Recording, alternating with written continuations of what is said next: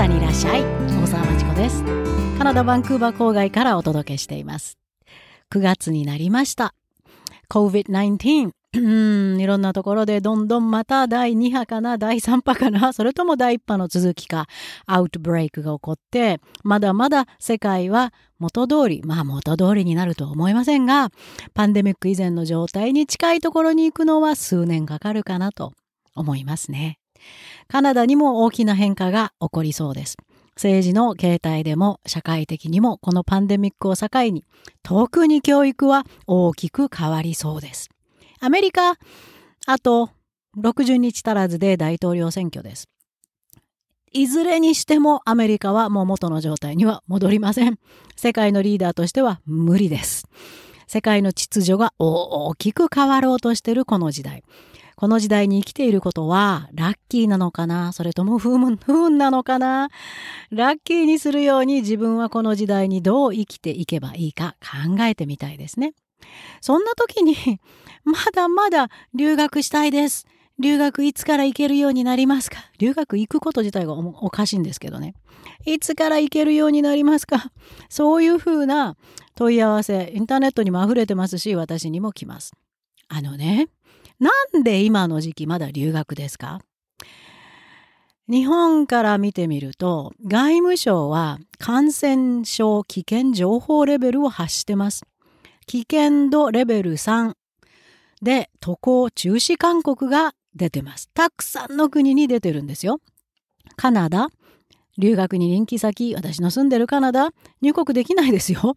留学したいですって言った人、3月18日以前に学生ビザが出ますよ、入国時にというレターをもらってる人以外、新しく留学するのは無理です。それからビザの申請開始されたそうですけども、カナダの移民局のページを見てみると、時間通りには行きません。かなりの遅れが出ます。特別にこの時期は2段階でプロセスします。はい。これも随分ややこしくて時間がかかりそうです。従来のやり方は通用しません。オーストラリア、ダメ、入れないですよ。全く全面禁止です。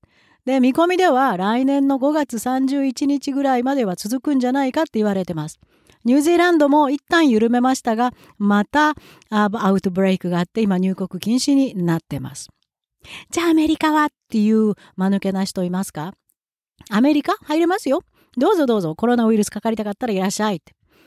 トランプですから。あんなのがぐちゃぐちゃに叩き潰した教育制度の国に行きたいならどうぞ。でも、ビザ申請できませんよ。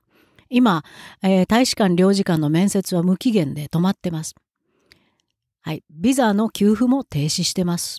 それからトランプの鶴の一声でいろんなビザの、えー、ルールも急に変わるので、右往左往してます。こんな国に行くと一生潰れますよ。ということで、とにかく外務省もやめろと、日本政府。そして、受け入れ先も来るなって言ってるのになぜ、なぜ今留学の話ですか？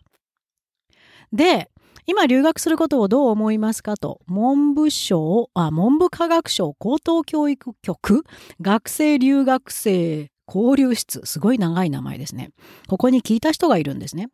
そうすると、外務省の出している感染症危険情報レベル、さっきのレベル3、渡航中止勧告ですか？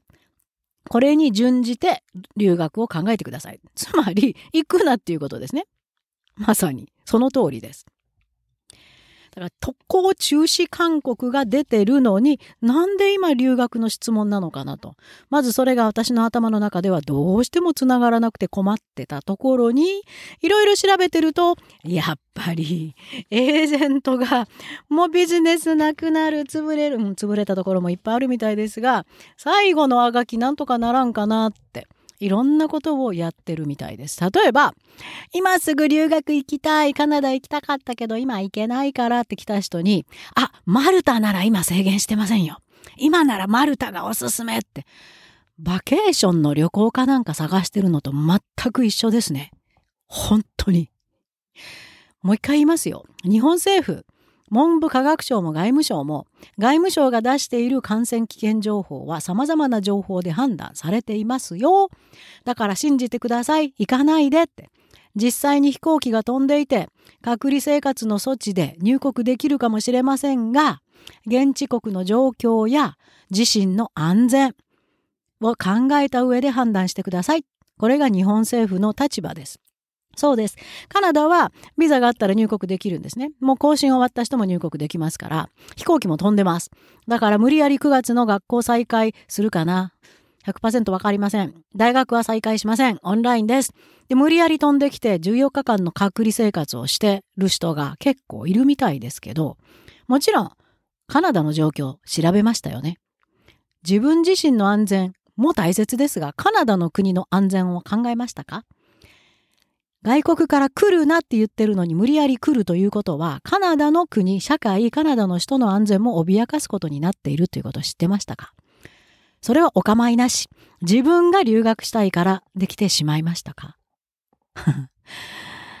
おかしいと思いませんか？それから、留学したいですっていう客から、エージェントの言葉です。客ですって。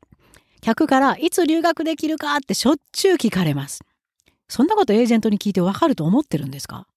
政府じゃないですよ。入国、えー、渡航制限を緩める権限を持ってる政府でも何でもないですよ。いろんな日本人が留学したかった国の現状を全て知り尽くしてる人でもないんですよ。ただ、リベートをもらえるから留学生を適当に自分たちの契約している相手先に送り出してる人たち。これがエージェント。その人たちにいつから留学できますかって聞いてわかると思ってるんですか？でもちろん聞かれるエージェントは、よし、どっか行けるとこ進めたら金になるぞって、そりゃ進めますよ。でも良心的なエージェントは、エージェント選びも注意してくださいって。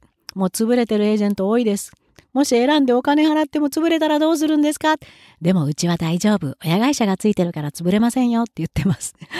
末期的ですね。で、こんなこと言ってるエージェントもあります。コロナだから留学をしないなんて決断をしたらそれは人生における大きなリスクだ留学するのにはベストなタイミングがある。それを逃すなって。いやいやいやいや。コロナだから留学をしない。当たり前です。これは世界の人類を巻き込んだ感染症です。そのリスクです。人生のリスクではないです。他にもいろんな選択肢があります。パンデミックだからこそ取れる選択肢があります。なぜ留学を強行するの？特に大した目的もなく英語の能力もないままただ行きたいの人がコロナだから留学やめたぐらいでリスクですか？